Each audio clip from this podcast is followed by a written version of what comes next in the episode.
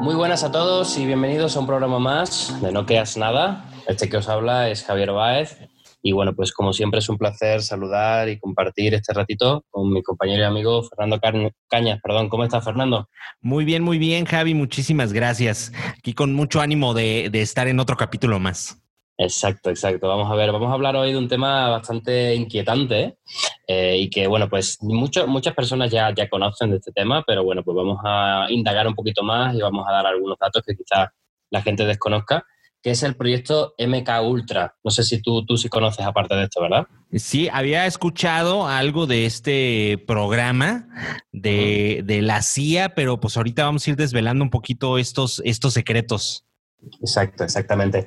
El control mental de lo que se trata este proyecto viene de tiempo antes. De hecho, bueno, pues es famoso los experimentos que hicieron este científico nazi llamado Mengele, que ya utilizaba, digamos, diferentes formas de tortura y formas de inducción a drogas y cosas así para que los que eran dueños de los estudios, vamos a decir así, pues hicieran comportamientos inducidos por estos científicos, ¿no? Pero el proyecto MK Ultra, como tú bien has dicho, estamos hablando de un programa de control mental, por supuesto, que está realizado por la CIA. De antemano, vamos a decir ya que todo esto no es ninguna teoría de la conspiración, como se llama, sino que la propia CIA reconoció con el paso del tiempo la existencia de este proyecto. Y bueno, pues ha habido muchísimos documentos que se han desclasificado al respecto, pero bueno, poco a poco iremos metiéndonos más en este tema, ¿no? Es el nombre que se le dio a este programa que en principio fue secreto y por supuesto fue ilegal y fue pues diseñado y ejecutado por la Agencia Central de Inteligencia, que es la CIA, para básicamente la experimentación con seres humanos, ¿no? Los ensayos en humanos estaban destinados sobre todo a identificar y a desarrollar pues nuevas sustancias y procedimientos que en principio decían que se iban a utilizar para interrogatorios y torturas con el fin de debilitar al individuo y forzarlo a confesar y a partir de estas técnicas de control mental sacarles toda la información que ellos quisieran en cada momento. Eso era como uno de los principales objetivos que ya de por sí pues da un poquito de miedito, ¿no? Sí, totalmente de acuerdo con esto.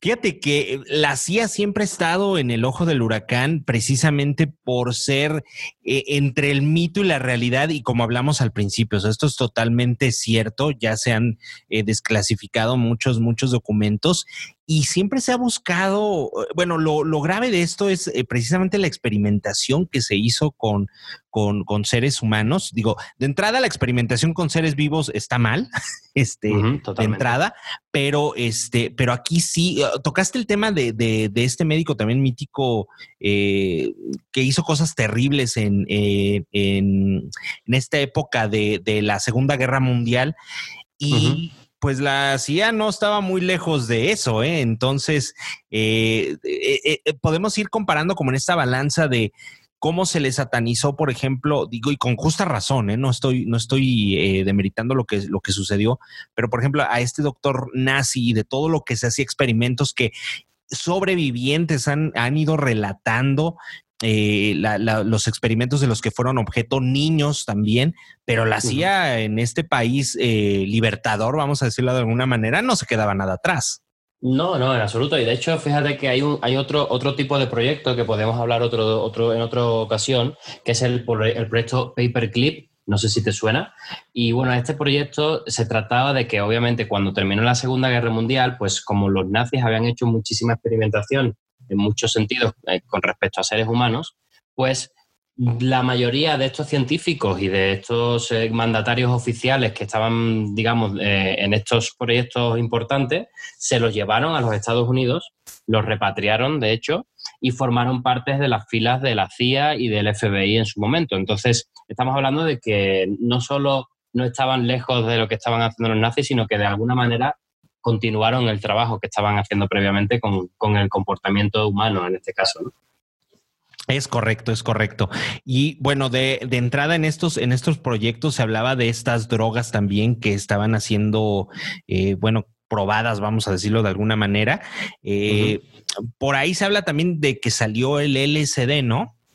Se utiliza mucho en este tipo de experimentos. Obviamente el LSD como tal, pues depende de cómo se use. Obviamente los dos efectos son bastante diferentes, pero es que se está hablando de que algunos sujetos de experimentación se les dio LSD durante 77 días seguidos. Entonces, obviamente, eso es un descontrol continuo en tu cerebro que te hace ver cosas que obviamente no existen y que te hacen hacer comportamientos completamente fuera de ti, en este caso, ¿no?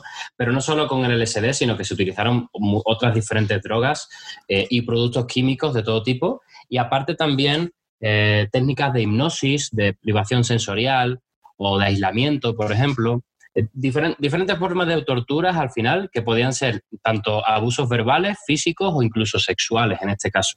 Todo este tipo de traumas lo que hacía era que el sujeto en la experimentación pues ya no era dueño de sí y ya podía, digamos, ser perfectamente un esclavo mental en toda lo que es la literalidad de su palabra, y hacía cosas incluso que luego no era consciente que había hecho, ¿no? Entonces, bueno, pues ese era otro de los objetivos, que ya digo que este proyecto es un proyecto bastante extenso, porque dentro de todos los documentos que la CIA destruyó, se pudieron salvar 20.000 documentos relacionados con esto. O sea que imagínate la cantidad de documentos que habría antes de ser destruidos. No, y finalmente, como hablábamos, el efecto adverso que tuvo sobre estos individuos es totalmente terrible, ¿no? En aras de obtener alguna confesión, en aras de experimentar, obviamente, con ellos, pues digo, tampoco está muy padre, ¿no? Imagínate cuántas personas no pasaron por estos procedimientos que finalmente, pues es lo que se alcanzó a rescatar, ¿no? Claro, ese es el punto. Fíjate, para que nos hagamos una idea, oficialmente, porque obviamente seguro que extraoficialmente serían muchos más, las investigaciones de este proyecto se llevaron a cabo en 80 instituciones, que incluyeron 44 universidades, hospitales, cárceles y compañías farmacéuticas. Muchos de ellos no daban su consentimiento para ser parte de su experimentación. Entonces estamos hablando de que ellos experimentaron sin ningún permiso, digamos, de las personas. Y de hecho podemos incluso hablar de algún caso que hablaremos posteriormente de gente que se llegó a suicidar porque obviamente empezaba a sentir cosas que se les escapaba completamente y al final trataron de acallarlos de alguna manera y se suicidaban. Oye, y no sé, digo, ahí sí yo ya no entré un poquito más al tema, pero estas personas que con las que fueron experimentando, ¿quiénes eran? Se habló de dónde eran reclutados, eran soldados, eran criminales, o quiénes eran estas personas sobre las cuales vertían estas pues experimentaciones. Pues se experimentaron con muchos tipos de personas. Sí es cierto que se utilizaron a militares, miembros de los servicios militares del gobierno estadounidense en este caso, y de Canadá sobre todo. También se experimentó con médicos, con agentes del gobierno diferentes, y después también, pues como ya imaginarás, empezaron a experimentar con indigentes, con prostitutas, con pacientes de enfermedades mentales y con miembros de diferentes instituciones como las que hemos dicho anteriormente, que algunas veces se les decía un poco para qué servían, lo que era el experimento en sí, y otras, como te digo, ya se lo contaban cuando ya les habían dado las sustancias que estaban ingiriendo. Entonces, obviamente, el daño mental de muchos de estos experimentados, vamos a decir así, pues era irrevocable.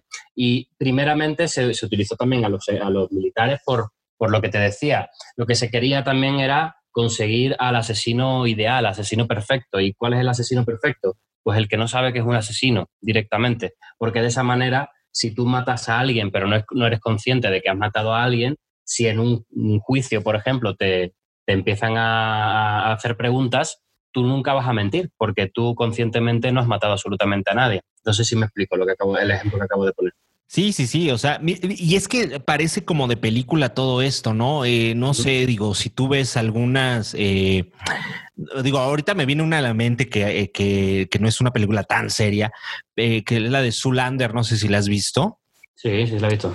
Donde se supone que programan a este modelo, es con Ben Stiller esta película, lo programan para que diga una palabra que sea detonante, para que él se convierta en asesino y todo.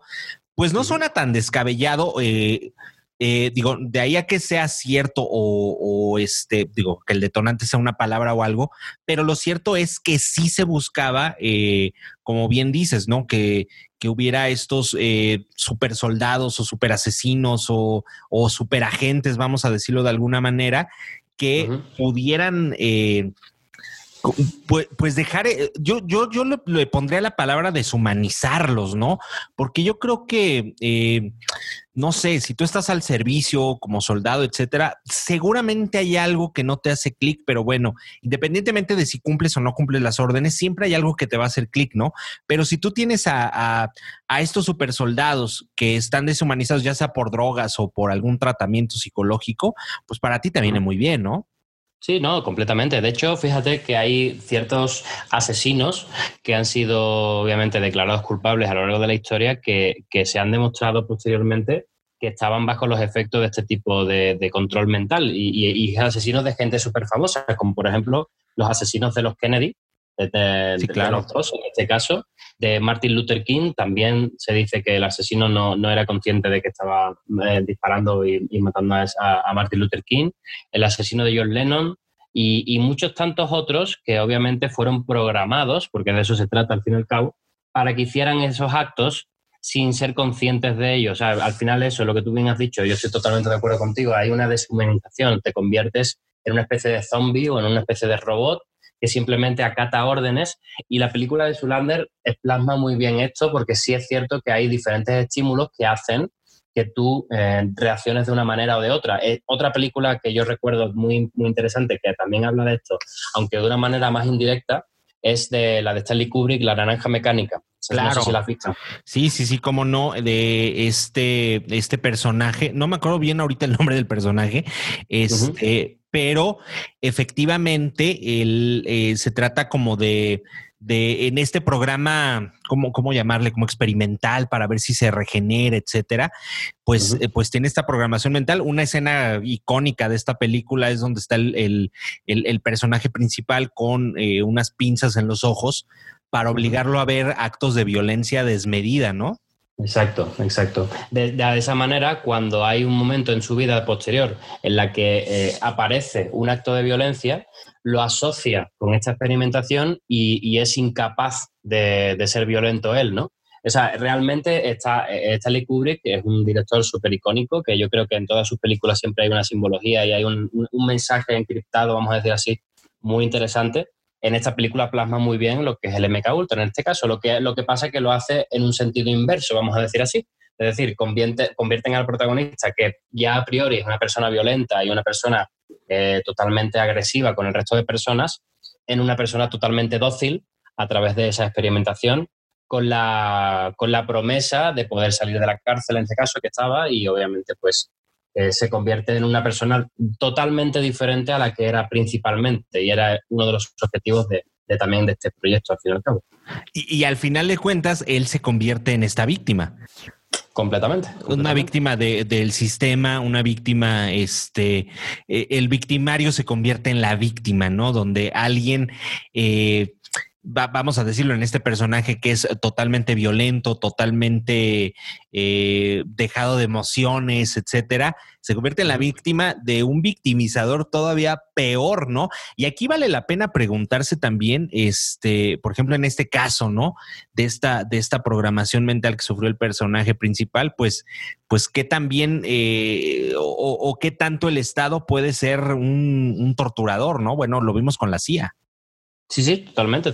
Y aparte ya no solo eso, sino que también puedes controlar a los propios políticos y puedes controlar también, que se ha hablado mucho, yo creo que seguramente te sonará esta historia, de que muchos cantantes y muchos actores de primera línea pues han sido víctimas, vamos a decir, de este tipo de experimentación, para que ellos en sus canciones o en sus actuaciones puedan meter simbología y pueden meter una serie de mensajes que haga que el público, en este caso, también siga las pautas que ellos están propagando, ¿no? Entonces, pues eso, al fin y al cabo se convierten en totalmente unos unos esclavos mentales que hacen al final lo que las organizaciones como la CIA o algunas otras que seguro que las habrá, por supuesto, porque también se hablaba de que había muchas investigaciones de control mental en Rusia o en Corea y todo este tipo de sitios. Yo creo que en casi todos lugares, al final. Desgraciadamente, este tipo de experimentaciones no es fruto de un solo lugar, desgraciadamente, y se ha hecho a lo largo de la historia en muchos sitios diferentes, y es algo que tenemos que denunciar y, por supuesto, evitar a toda costa que se experimente, como tú bien has dicho, no solo con los seres, con animales o con seres vivos, sino por supuesto con seres humanos.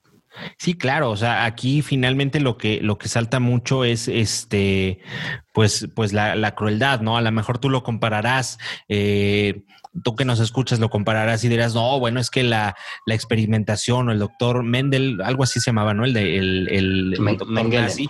Mengele. Exacto, perdón. No, Mendel era el de la herencia, ¿verdad? Exacto. Que tú dirás, no, bueno, es que es terrible esta experimentación y lo que hacían. Hubo el caso, estuvo circulando hace poco este video de un documental de unas gemelas que fueron separadas, donde se experimentó con ellas, donde prácticamente, bueno, pues las dejaron estériles, vejadas, mutiladas. Y, uh-huh. Pero bueno, vale la pena preguntarse, y bueno, ¿y nosotros qué hacemos también con los animales, no? Claro. De lo que se puede medio ver y de lo que medio se escapa de estas grandes corporaciones también de capitalistas, vamos a decirlo de alguna manera, que experimentan con animales y todo este rollo. Ya te dirán el sello de no experimentamos con animales, y también los gobiernos te dirán aquí tampoco experimentamos con humanos, pero claro, de ahí a que sea muy cierto está de pensarse. Sí, totalmente. Es algo que tenemos que ser conscientes que existe y siempre ha existido.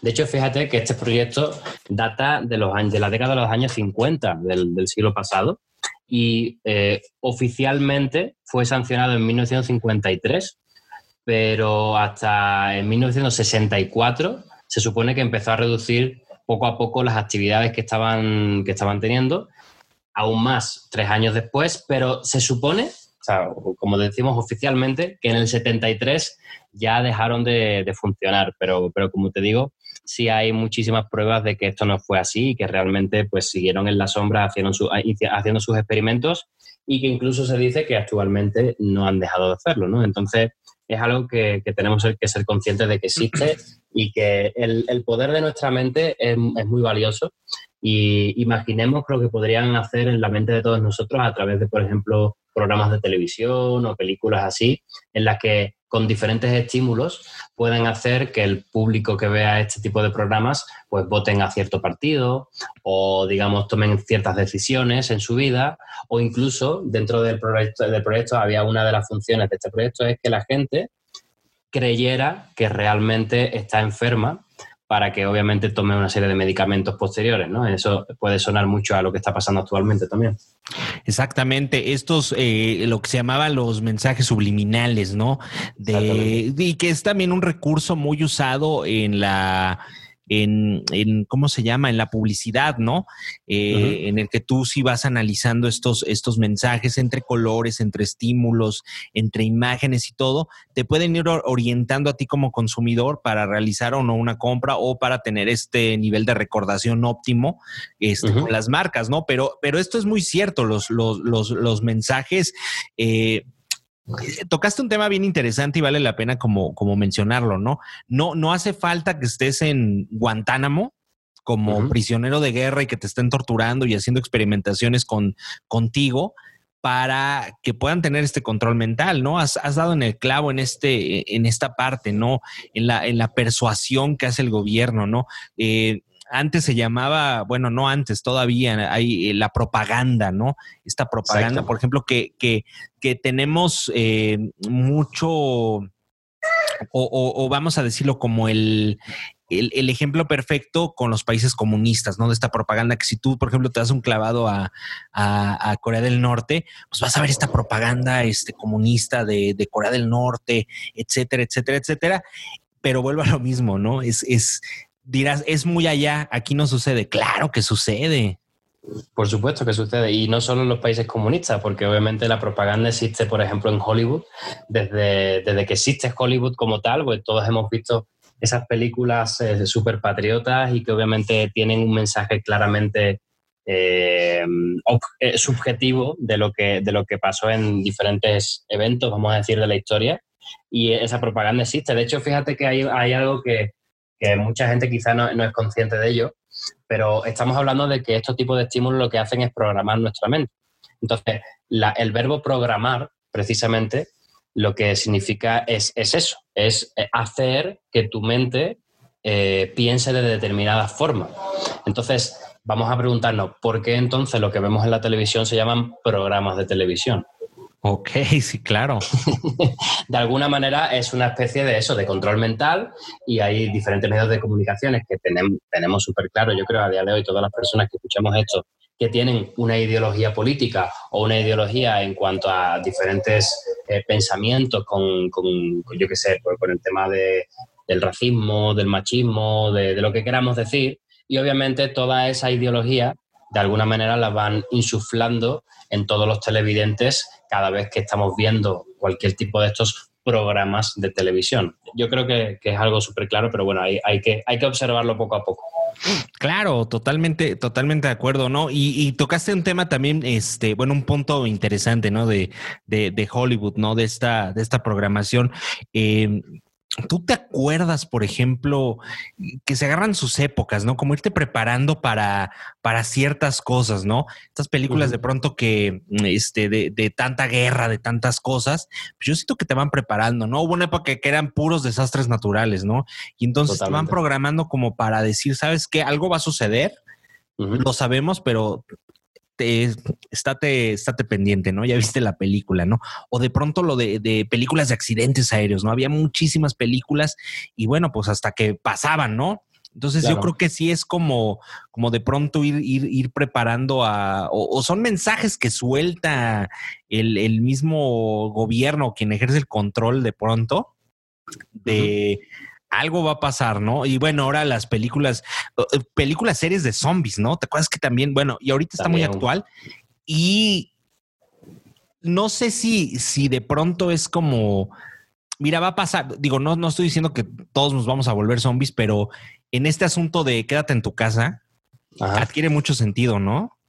Totalmente. De alguna manera sí nos convierten en zombies, en el sentido de que los zombies supuestamente solo actúan, no piensan, ¿no? No tienen, digamos, un pensamiento crítico, y eso es de alguna manera lo que yo creo que este tipo de organizaciones, como junto con los gobiernos, porque los gobiernos también se han demostrado que tenían el conocimiento de que este tipo de proyectos existía, por supuesto, pues es lo que quieren inducir en la población, ¿no? La que la persona no tenga un sentido crítico en absoluto, que simplemente obedezca lo que aparece eso en los medios de comunicaciones afines a estos pensamientos que ellos promulgan, en este caso, y de alguna manera, pues sí, pues somos una especie de zombies, ¿no? De gente sin cerebro que no piensa, más allá, que no se cuestiona absolutamente nada de lo que aparece, sino que lo cree de una manera totalmente ciega.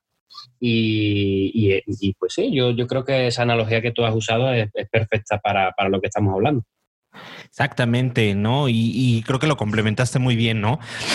Digo, yo me refería como al zombie que come carne, pero tienes toda la razón, sí, claro. ¿No? O sea, exactamente. Entonces, siempre va a haber una... A quien ejerce el poder político, económico, los dos inclusive, yo siempre he sido muy cierto que quien ejerce el poder económico es el que tiene el poder total, incluso sobre el poder político, pero pues no le conviene que pienses, no le conviene tampoco, o le conviene que pienses lo que quieran que tú crees que piensas, no sé, o sea, uno a lo mejor dice, yo soy libre, lo que habíamos hablado hace algunos programas, ¿no? Del libre albedrío, pero vale la pena cuestionarte si lo que piensas es de verdad porque tú lo piensas por convicción o por los estímulos externos a los que estás expuestos y que a lo mejor no te has dado cuenta. Exactamente, sí, si tus pensamientos son realmente genuinos o han sido inducidos con estos condicionamientos de todos estos estímulos, ¿no? Fíjate, me gustaría leer una parte de un documento que se halló en el 55 del MK Ultra, que da indicios un poco del estado y de la magnitud del esfuerzo de las personas que estaban haciendo este proyecto, para que veamos un poco cuáles son los principales objetivos que ellos tenían con esta experimentación, ¿no? Entonces, el punto número uno era, os decía, sustancias que promovían el pensamiento ilógico y la impulsividad hasta el punto en que el sujeto perdía credibilidad en público. Imagínate, una persona que ha sido producto de esta experimentación, pues como te decía hace un rato, un político, ¿no? Que no interesa que, por ejemplo, pues gane las elecciones, le daban este tipo de experimentación, a veces sin su consentimiento o incluso sin ser conscientes de que había sufrido esto, salía a hacer un meeting o cualquier tipo de cosas y obviamente perdía la credibilidad por hacer algo que no tenía, o sea, por decir cosas que no tenían sentido y obviamente la gente dejaba de votarle, ¿no? Por decir el punto número uno, nada más. Está interesante, ¿eh? Está interesante esta parte porque pues también es dentro de esta guerra, vamos a decirlo, no nada más es la guerra contra... A veces los enemigos están en casa, vamos a decirlo de esta forma mejor, ¿no? Uh-huh. Sí, exactamente. Podemos decir algún puntito más, por ejemplo, ¿sí? Materiales y métodos físicos que producen amnesia para los eventos precedentes o durante su uso. Eso viene muy bien para lo que decíamos hace rato. Te programo para que seas un asesino y luego no te vas a acordar de lo que ha ocurrido. Por lo tanto, eres una persona que obviamente no vas a confesar en ningún momento. O incluso esto se utilizaba también a las propias personas que trabajaban en este tipo de proyectos cuando ya dejaban de trabajar en ellos para evitar la posibilidad de que obviamente filtraran esta información, se les aplicaba lo mismo el propio experimento y automáticamente ya no se acordaban de nada. Ok, está interesante. Sí, ya digo, tiene muchísimos puntos, así por decir algunos más, para no decir todos, había sustancias que producen incapacidad física como la parálisis de las piernas o la anemia aguda, es decir, perdías completamente la energía. Entonces, imagínate esto aplicado en una guerra o en algo, digamos, un enfrentamiento cuerpo a cuerpo con alguna persona o algo así, ¿no? Pues obviamente tenías la guerra ganada, ¿no? Porque obviamente si al ejército enemigo pues no podían caminar o simplemente ya no tenían fuerza como para tener su arma en las manos, pues automáticamente ya estaba hecho todo. Por decirte algunos, ya digo, es que realmente todos, como te decía hace rato, había dentro del proyecto había como 150 estudios diferentes, así que imagínate la cantidad de investigaciones que se hicieron y la cantidad de experimentación que se hizo con los seres humanos, como decía. Claro. Oye, hablando de esta experimentación, vale la pena, ahorita que tocaste esto de la invalidación del enemigo, digo, suena raro, pero... como hemos dicho siempre en No Creas Nada, pero claro, pues creen todo, ¿no? ¿Te acuerdas también? Bueno, Hugo Chávez, que fallece de cáncer, Lula le da cáncer, no me acuerdo aquí, algunos otros presidentes se enfermaron ahí en la región sur, que casualmente eran presidentes contrarios al régimen que pedía, vamos a decirlo, los Estados Unidos, ¿no? Vale la pena preguntarse ahí. Digo, no tiene nada que ver con esta programación mental, pero sí de invalidar al enemigo con ciertas armas, no sé. Claro, con enfermedades en este caso. Exacto. De hecho, ese tema es muy interesante porque Chávez dijo en su momento, en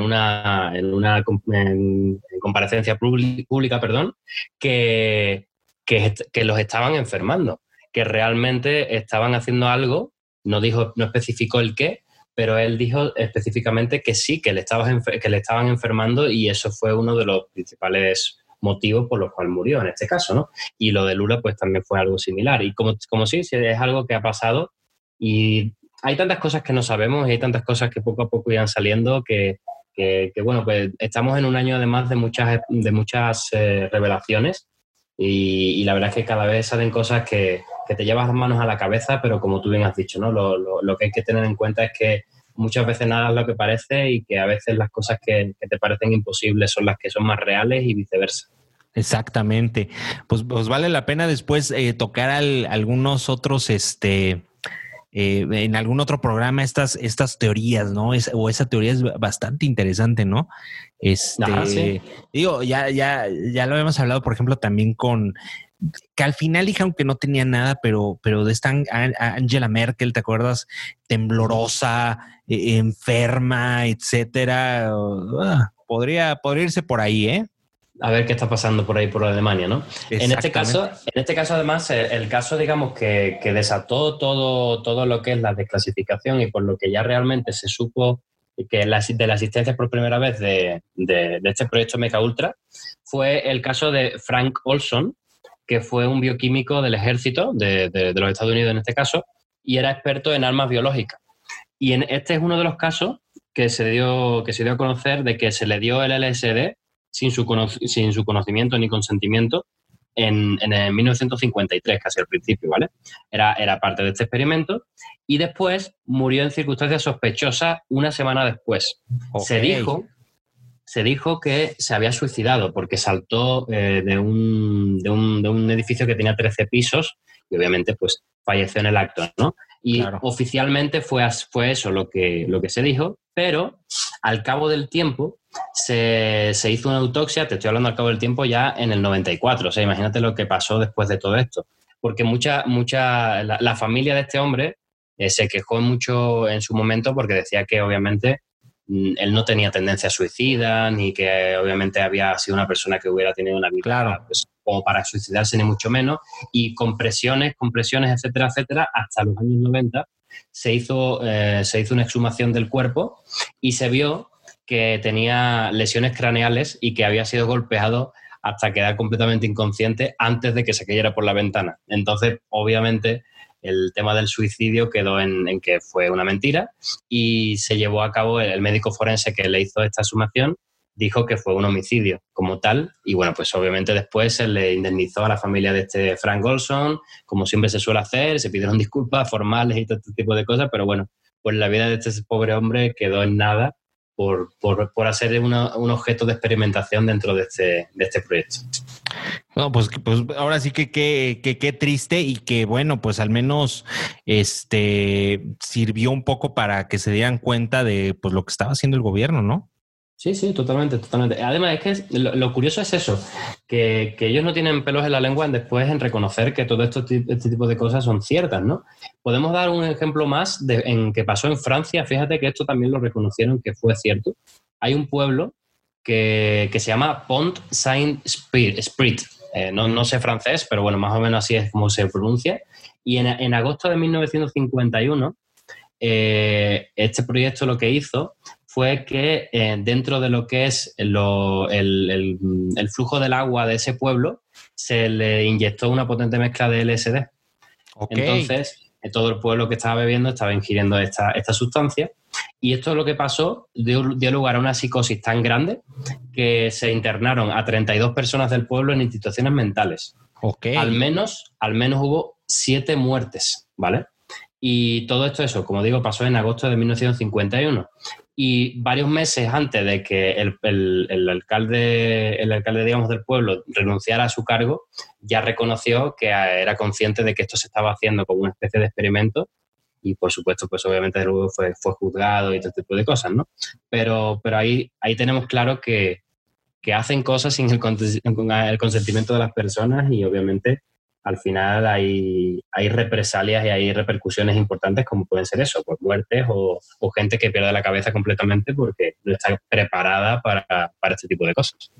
No, totalmente terrible, ¿no? Y dentro de estos casos, pues vale la pena ver qué es de lo que no nos hemos enterado, ¿no? O sea, de estas experimentaciones que seguramente incluso hasta hacen con nosotros, ¿no?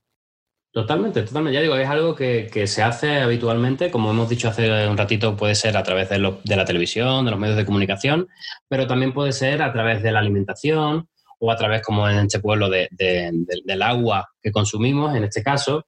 Y bueno, pues no somos muchas veces conscientes de quiénes son los que manejan los hilos, vamos a decir así, y de que realmente nosotros somos como una especie de conejillos de India, que obviamente en ningún momento damos consentimiento de serlo, pero nos obligan de alguna forma a eso, ¿no? Como ahora, para ya finalizar y englobar un poco lo que se está pasando actualmente con todo esto que quieren hacer experimentaciones con la vacuna, ¿no? del famoso coronavirus, obviamente vamos a convertir al personal que se meta a ese tipo de vacuna en eso, en un conejillo de India en el cual no va a saber exactamente sus efectos secundarios ni va a saber exactamente si funciona o no, porque no se han hecho pruebas suficientes para saber este tipo de temas. Y claro, pues ya cada uno será consciente o no de todo esto, pero que existe esto es un hecho. Sí, pues vamos a ver qué sucede ahora con este nuevo control, ¿no? A base de la enfermedad, que ya lo habíamos hablado en otros programas. Uh-huh. Vamos a esperar, nada más que, bueno, pues sí decirlo, ante los estímulos externos que sí tenemos, dentro de esta ahora esclavización nueva también de los móviles, etcétera, libérate un poco también, libérate del móvil, libérate también de los programas de televisión de pronto. Ahora, ojo, no te estamos diciendo, no veas nada, o el entretenimiento, no, adelante. Simplemente que también que estos estímulos o la propaganda o las noticias, ábrete un poco más y analiza qué es lo que te están queriendo decir, ¿no? Claro, completamente. Hay que verlo todo con perspectiva y como nosotros siempre decimos, no creas nada, ¿no? Observa todo lo que te están diciendo, y lo que tú dices es, yo creo, una de las mejores recomendaciones, ¿no? Vamos a desintoxicarnos un poco de todos estos estímulos y conectémonos un poco más con la naturaleza, salgamos a caminar, hagamos deportes, o sea, todo ese tipo de cosas obviamente siempre nos van a venir muy bien, y estar todo el día viendo malas noticias o noticias de miedo, etcétera, etcétera, nunca van a traer nada bueno, y no es una forma de informarse ni mucho menos, con lo cual nosotros siempre le damos nuestra opinión personal, y en este caso, pues por supuesto, damos la oportunidad que cada uno elija lo que quiera hacer, por supuesto, pero vamos a tener en cuenta todo esto, este tipo de cosas que existen, que como digo, en este día de hoy hemos dado datos que son comprobados y que obviamente la propia CIA ha reconocido, para que nos demos cuenta de como dije antes, de en manos de quiénes estamos. Exactamente. Oye, pues muchas gracias. Muy interesante el programa de hoy, mi Javi. Igualmente, Fernando, ya sabes que siempre es un placer compartir contigo, así que bueno, pues te agradezco y espero verte prontito. Ya nos veremos pronto, muchas gracias. Y a vosotros, todos los oyentes, muchísimas gracias por estar aquí una semana más, y nos vemos la próxima semana en otro programa de No Creas Nada. Cuidaos mucho. Hasta luego.